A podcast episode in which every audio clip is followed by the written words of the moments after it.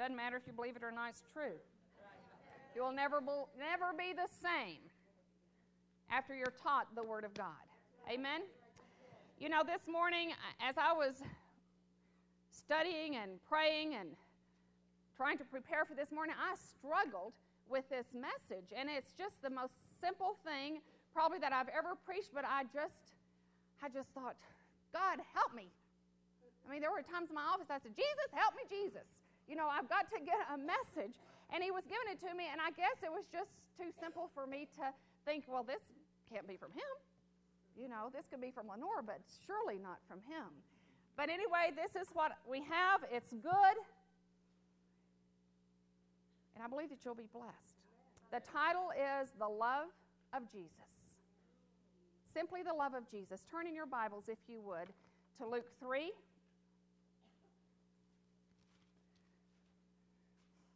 Verse 4. As it is written in the book of the words of Isaiah the prophet, saying, The voice of one crying in the wilderness, Prepare ye the way of the Lord, make his paths straight. Prepare ye the way of the Lord. That was a message of John the Baptist preaching in the wilderness. Repent, for the kingdom of heaven is at hand. Prepare ye the way of the Lord, make his path straight. See, we're one week away from the most important day in history, what we call Easter. That's next Sunday. We're one week away from that. And our society says that Easter is about chickens and bunnies and rabbits and pretty clothes and brightly colored eggs, all of those things. You know, sometimes we say that spring is a, a popping out, a new beginning. And Scripture says, too, that it's a new, a new beginning because it's a time when Messiah would come and loose the chains of oppression, just like he did for David today. And the people could live in freedom. Why? Because we serve a risen Savior. Hallelujah because he has been raised from the dead and he is alive and he's well today and he can live and lives in your heart and in my heart. So therefore we are free. We don't are no longer in bondage to sin because of him. The kingdom of heaven is near. Look at Matthew 4 17.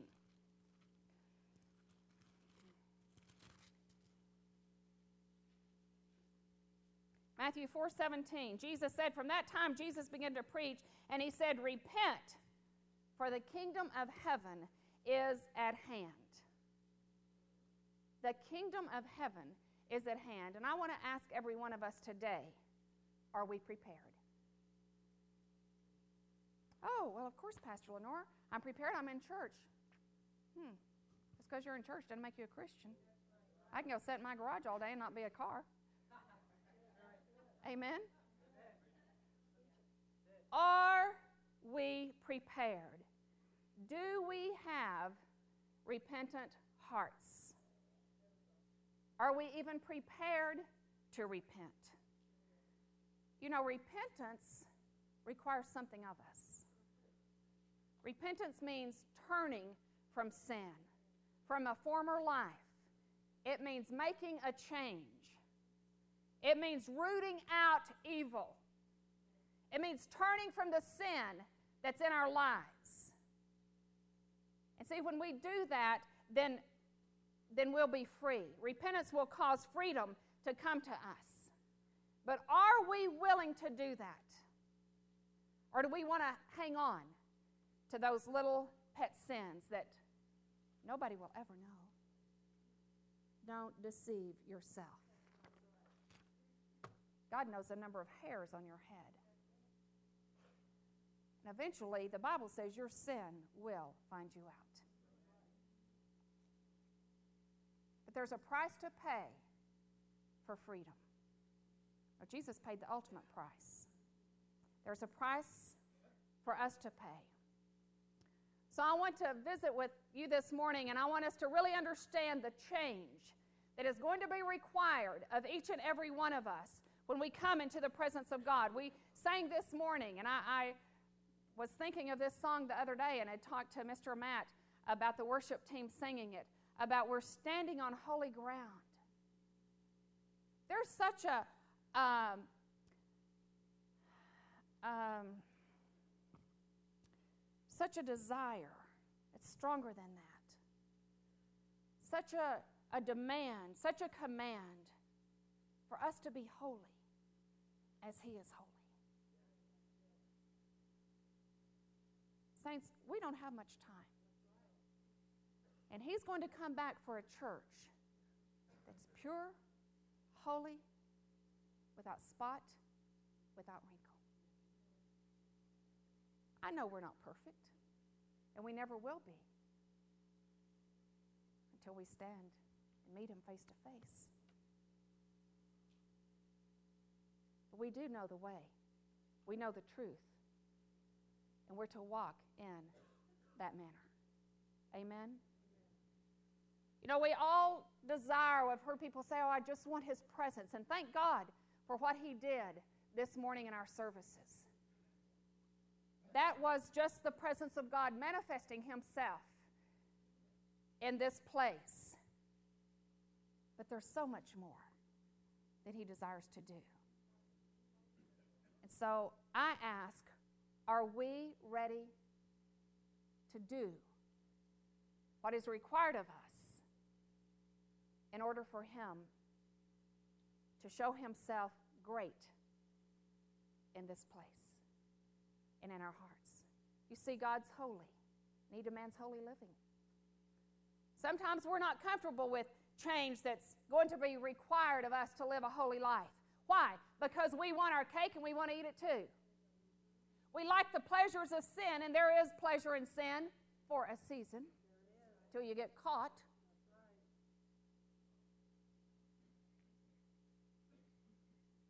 See, we live in, a, in the world, but we don't have to be of it. The Bible says that we are supposed to come out from among the world and we are to separate ourselves. And we become so conditioned to the world's standards that sometimes we think it requires too much of us to live a pure and a holy life. But you know, nothing is impossible with God. He will cause us to live that separated life he will cause us to live that holy life as long as we come to Him and as long as we seek His face and as long as we walk that holy path, that narrow path that He has for us. We can do it. He will grace us. Grace, His ability, and His enabling power will cause us to be the overcomers that we need to be. We can't do it on our own. We were never intended to do it on our own. If we could do everything on our own, then why would we need a Savior? But that holy life is going to require something of us. It's going to require us taking up our cross and following Him daily, not just on Sunday, daily. It will, require us putting ourself aside It will require us saying, Not my will, Lord, but thy will be done. And then us walking it out. It's one thing to say it, it's another thing to do it. You can teach a parrot to say it, but they can't always walk it out. It's going to require us pressing on and not giving up when things don't go our way or when the going gets tough. And I'm here to tell you the going will get tough. It's not a matter of if the storms come, it's when. And then that's when we find out what we're really made of. That's when we find out how deep our roots go. Are we going to fall over when that crisis comes in our life? Are we going to stand and trust God and go on and live a holy life before Him? See, in His presence, there's fullness of joy. The Bible tells us that. In His presence, we will stand accountable. In His presence, change is required. Change will be required. And we're asked to change, that means that something must be wrong on the inside of us. Amen? None of us like to be told that we're wrong. None of us like to be told that we have a problem. None of us like to be told that we have pride in our life. None of us like to be told that we have an attitude. None of us like to be told that we're a controller, that we're a manipulator. None of us like to, to be told that. We all want to think that I'm okay, you're okay, everybody's okay. Hallelujah. Let's just sweep this little problem under the rug and everything's going to be okay. No, it won't. And don't be so deceived that you think that it will, because it will ruin you. It will cause death to come to you if things in our life are not dealt with. If sin in our life is not dealt with. And we're going to have to allow God to deal with our hearts. Personalities are involved, I understand that. But God created every one of us in His image. Pride. Wow. Turning your Bibles to 813 or 8 to Proverbs 8:13. Proverbs 8:13. Sometimes pride is a tough nut to crack. Because nobody ever thinks that they're have pride. For the fear of the Lord is to hate evil. Pride and arrogancy and the evil way and the froward mouth do I hate. Froward, perverse, de- deviating from that what is considered right. Turn to your right to Proverbs 13 10. Only by pride comes contention, but with the well advised is wisdom. Keep going to 16, verse 18. Pride goeth before destruction. That's where we get the saying, pride goes before a fall. Pride goeth before destruction, and a haughty spirit before a fall. See, pride is saying, I'm right, you're wrong. Pride is being puffed up. Pride is the opposite of love because love will always give. Manipulation will always take. I tell that to those that I do premarital counseling with. Love always gives, and manipulation will take. In other words, manipulation doesn't have a problem, it's your fault. Pride, hanging on to the things that self desires and saying all is okay. See, we have got to be of the same mind that was in Christ. Philippians 2, turn there if you would. A price to pay for freedom.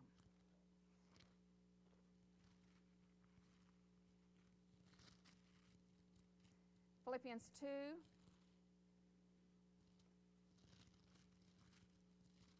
Verse 5. Let this mind be in you, which was also in Christ Jesus, who, being in the form of God, thought it not robbery to be equal with God, but made himself of no reputation, and took upon him the form of a servant, and was made in the likeness of men. And being found in fashion as a man, he humbled himself, and became obedient unto death even the death of the cross. Wherefore God also hath highly exalted him and given him a name which is above every name, that at the name of Jesus every knee should bow of things in heaven and things in earth and things under the earth, and that every tongue should confess that Jesus Christ is Lord to the glory of God the Father. Wherefore, my beloved, as you have always obeyed, not as in my presence only, but now much more in my absence, work out your own salvation with fear and trembling.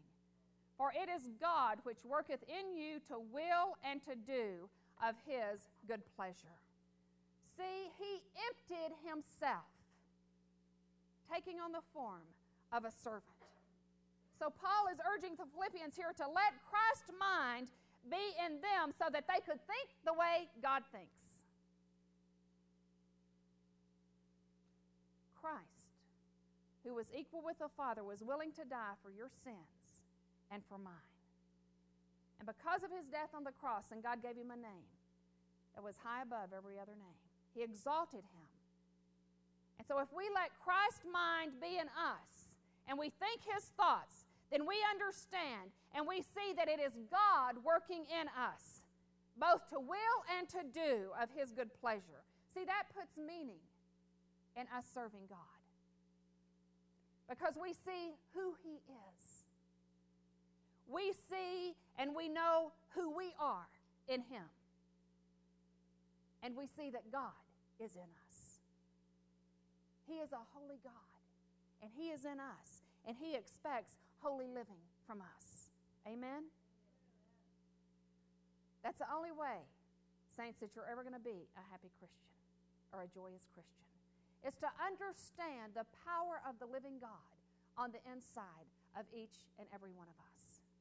To understand who He is in our lives and that we are to become like him. There is great freedom in that. You know, there is bondage and coming to church and shouting hallelujah and running around the church and dancing and singing and lifting our hands and then going out and living like hell. There is bondage in that. Because you can never be free. But there is freedom when you just come to the altar and say, God, I give it up. I can't do it anymore.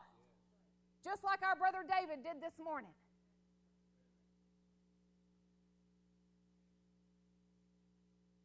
God is looking for a holy people. He is desiring holiness from you and from me. Why? Because he so desires to show himself real to us. No more playing games. No more mocking him. Us being one way and acting another it will not compute. And when we stand in his presence someday in heaven, you know what he's going to say? It's not, well done, thou good and faithful servant. Enter into the joy of the Lord. He's going to say, Depart from me, I never knew you. Now that's enough to scare the pee waddly out of you.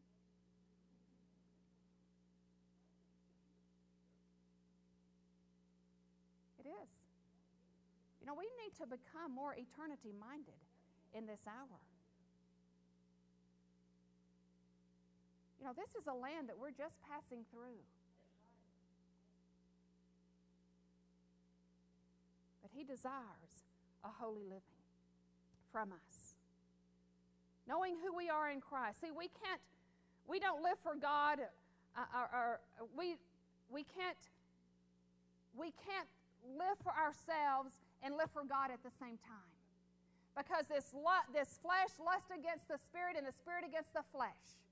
We can't have our cake and eat it too and still enjoy the presence of God. Can't happen. It just can't happen. We have got to know the price and understand the ultimate price that He paid so that we can have life. You know, he gave, we used to sing a song, he, he paid a debt he did not owe. I owed a debt that I could not pay. Jesus humbled himself and he became obedient even to death, the death of the cross. That, my friends, is love. That is love. A love that gave it all. The love that we did not deserve but yet He gave it to us anyway. He paid a debt He did not owe. We owed a debt we could not pay. Jesus made the way. Amen? So, in order to be free, it's going to cost you something. Look at Luke 23.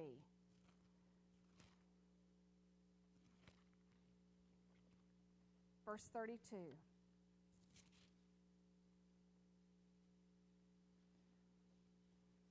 This is about the crucifixion of Jesus. And there were also two other malefactors led with him to be put to death. And when they were come to the place which is called Calvary, they were cruci- there they crucified him. And the malefactors are the criminals, one on the right hand and one on the left. Then said Jesus, Father, forgive them, for they know not what they do. And they parted his raiment and cast lots. And the people stood beholding. And the rulers also with them derided him, saying, He saved others, let him save himself, if he be the Christ, the chosen of God. And the soldiers also mocked him, coming to him and offering him vinegar, and saying, If thou be the king of the Jews, save thyself. And a superscription also was written over him in letters of Greek and Latin and Hebrew This is the king of the Jews. And one of the malefactors which were hanged railed on him, saying, thou be Christ, save yourself and us. But the other answering rebuked him, saying, Dost not thou fear God, seeing thou art in the same condemnation? And we indeed justly, for we receive the due reward of our deeds, but this man hath done nothing amiss. And he said unto Jesus, Lord, remember me when thou comest, comest into thy kingdom. And Jesus said unto him, Verily, I say unto thee, Today shalt thou be with me in paradise. And it was about the sixth hour, and there was a darkness over all the earth until the ninth hour. And the sun was darkened, and the veil of the temple was rent in the midst. And when Jesus had cried with a loud voice, he said, Father, into thy hands I commend my spirit. And having said this, he gave up the ghost.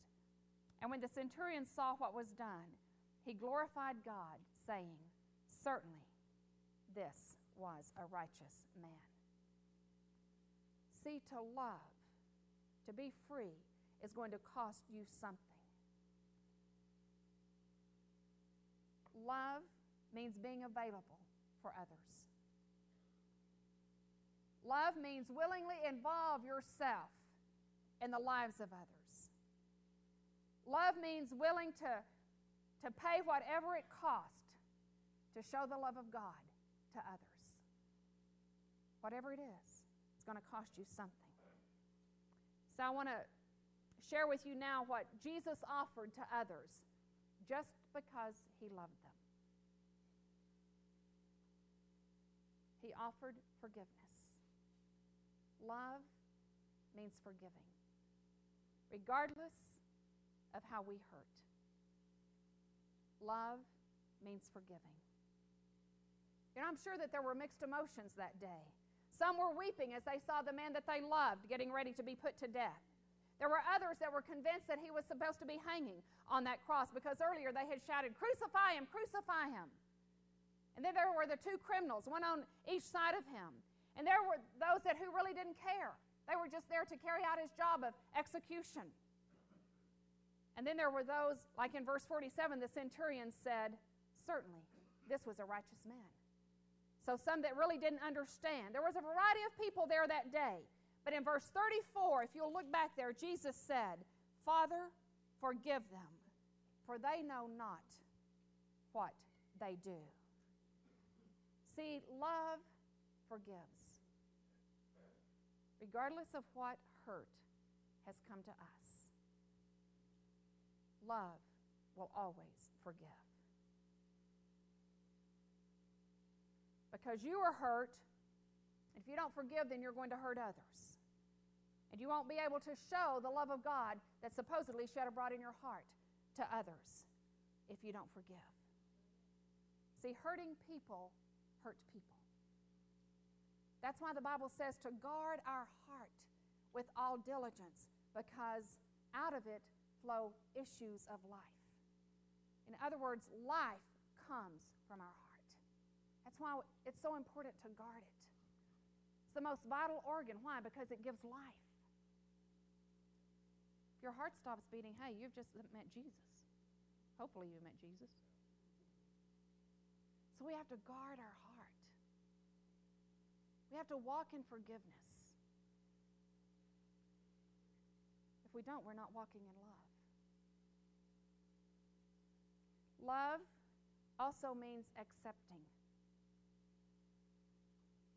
regardless of how hard it may be. Forgiveness is a part of love. And here's Jesus standing on a cross or hanging on a cross between two thieves, and their conversation is, Hey, if you're the Christ, then save yourself. And the other criminal rebuked him, saying, Don't you fear God? We're punished. We de- we're getting what we deserve. But this man, Jesus, he's done nothing wrong. Then he said to Jesus, Lord, remember me when thou comest into thy kingdom. And Jesus, what did he do? He said, Today you shall be with me in paradise. He accepted him. He forgave them, he accepted them. While Jesus was on the cross, getting ready to die, he took time to respond with love to that thief. He accepted him.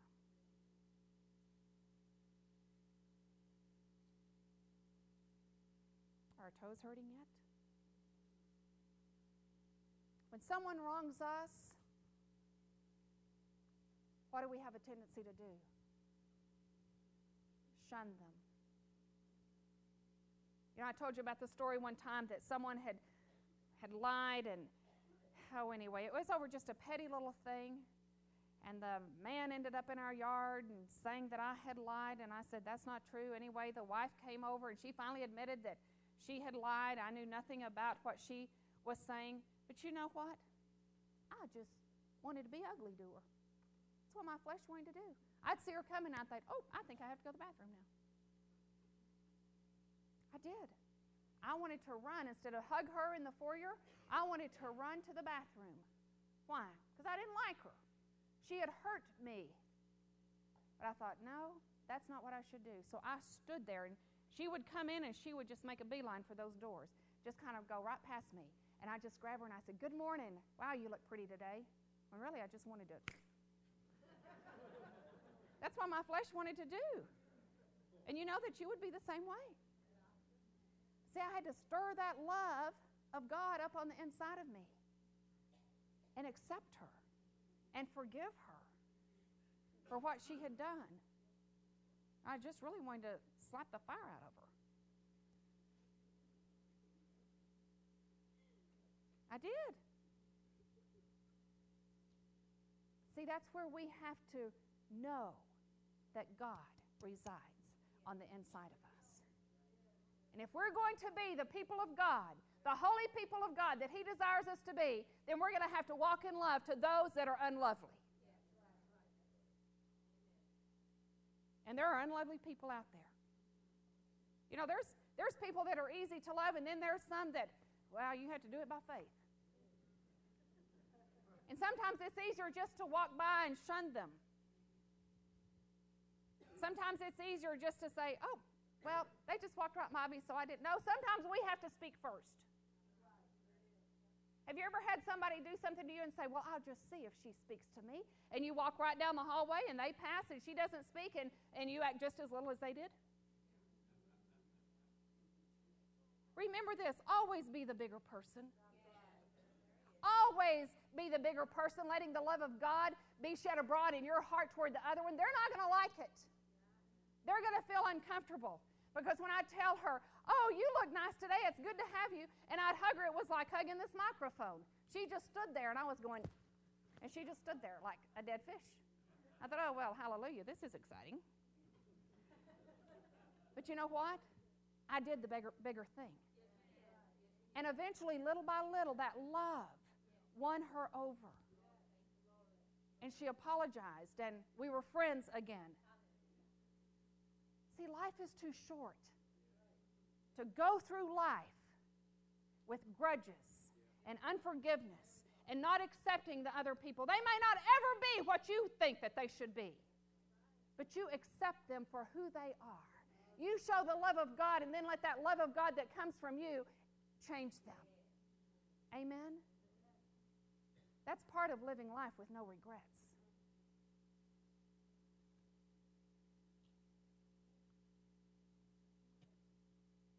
Hallelujah. There's people that we don't necessarily want to love. Some people are harder to love. It could be a neighbor, it could be a worker, it could be a family member, it could be somebody that you're sitting next to. That's when we have to remember the love that Jesus had for others. Now, Jesse, just calm down. And if we are to glorify the Father, then we're going to have to respond to these people the way He responded. Who are we to be any different? To love them less than what Jesus did. See, Jesus accepts people just the way they are. Aren't you glad that He accepted you just the way you were? Are you glad that He didn't say, Oh, no, you can't come into my presence because you're too dirty? No, He accepts us just the way we are. And then the more we're in His presence, then the more we become like Him. The more we understand who He is, that He is a holy God, and He expects us to be a holy people. Jesus loved the sinner. He forgave them, and He accepted them. How can we do anything less? This week, this week before Easter's called Holy Week, I encourage you and me to judge ourselves. I encourage you, if you're not right with God, to get right with God.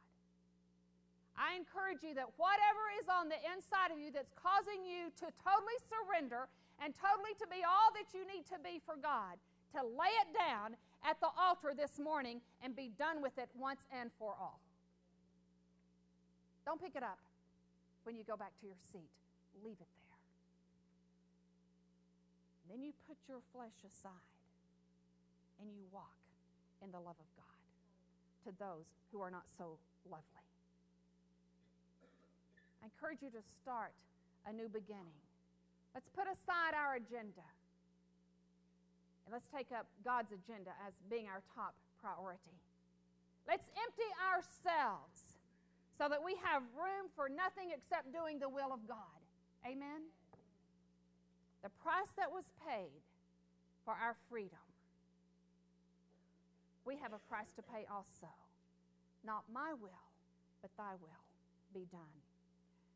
Last night, just before I went to bed, I normally don't read these things, but this came from my uncle in California, and, and the title of it caught my eye Malachi 3 3. It says, He will sit as a refiner and purifier of silver. And it really went right along with what I was preaching. So, this says that there was a group of women in a Bible study, and, and there were had some questions about that, that scripture. He will sit as a refiner and purifier of silver.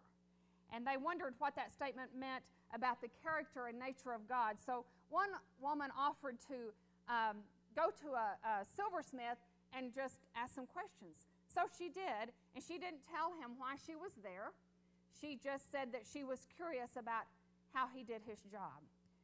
So the silversmith made an appointment, and, and uh, as she watched the silversmith, he held up a piece of silver over the fire and let it heat up. And he explained that in refining silver, one needed to hold the silver right in the middle of the fire, where the flames were the hottest, as to burn away all the impurities. The woman thought about God holding us in such a hot spot. Then she thought again about the verse that says, He sits as a refiner and purifier of silver. She asked the silversmith if it was true that he had to sit there in front of the fire the whole time the silver was being refined. And the man answered, Yes. He not only had to sit there holding the silver, but he had to keep his eye on the silver the entire time it was in the fire. If the silver was left a moment too long in the flames, it would be destroyed. So this woman sat there for a moment, and then she asked the silversmith, How do you know when the silver is fully refined? And he smiled at her and answered, Oh, that's easy when you see my image. In it. Hallelujah. When you see my image in it. You may feel like God has you over the flames. But you know what? He's watching you. He's got his hand upon you. And He's not going to let you stay there too long that you're totally destroyed. But He's going to sit there right with you as you're being purified. And then when you become like Him, when His image shone so brightly through you, then His job is done. Amen. He is a holy God. And He's looking for a holy people. There's a price to be paid for that holiness. There's a price to be paid for His presence in our midst. There's a price to be paid for freedom. I ask you this morning as the worship team comes are we willing to pay the price? Are we willing to surrender? Are we willing to do whatever it takes to know Him and to have Him in our presence? Are we willing to do whatever it takes to stay in that fire until we see His image in us? Are we going to bail out and say it's too hard? We can't do it. You're right, you can't do it, but you can with Him. He loves you, obviously, more than life itself. He died so that we could live. We are celebrating this season a resurrected Savior, the I am. And He desires you to be holy as He is holy. So today, as we close the service with every head bowed and every eye closed, I want to ask if there are any here today that do not know this Holy One that we've been talking about.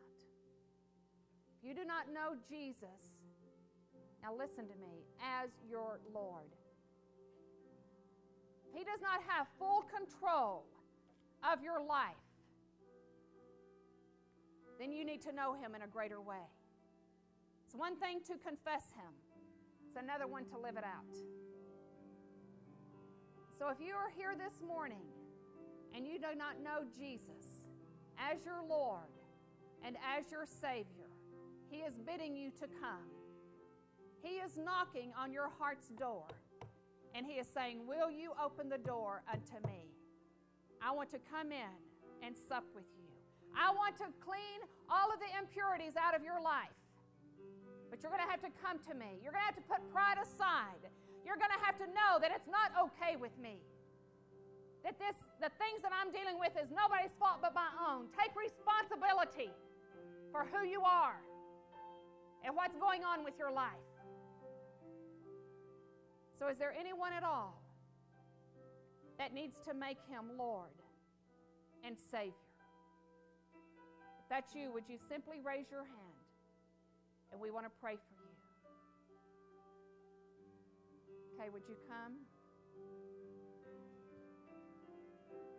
Brother Joe's going to come and minister to you.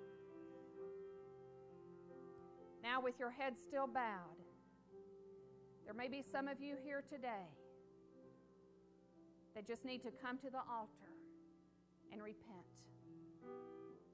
Get things right with God once and for all, just like our brother David did.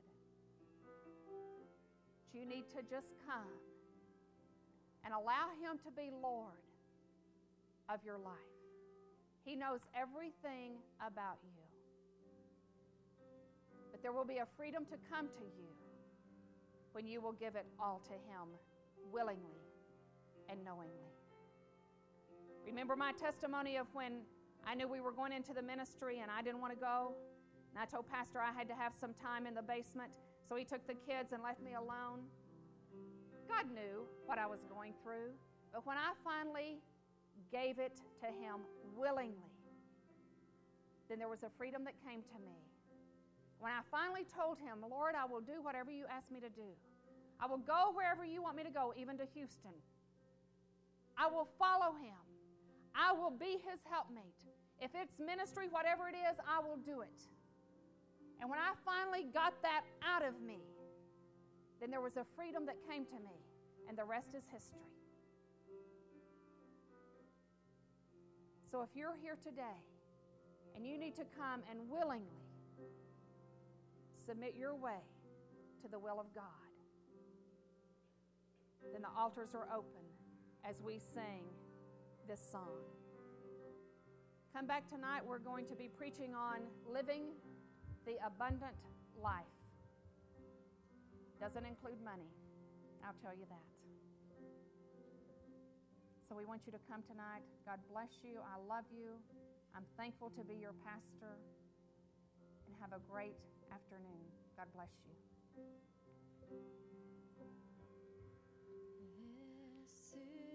Holy ground.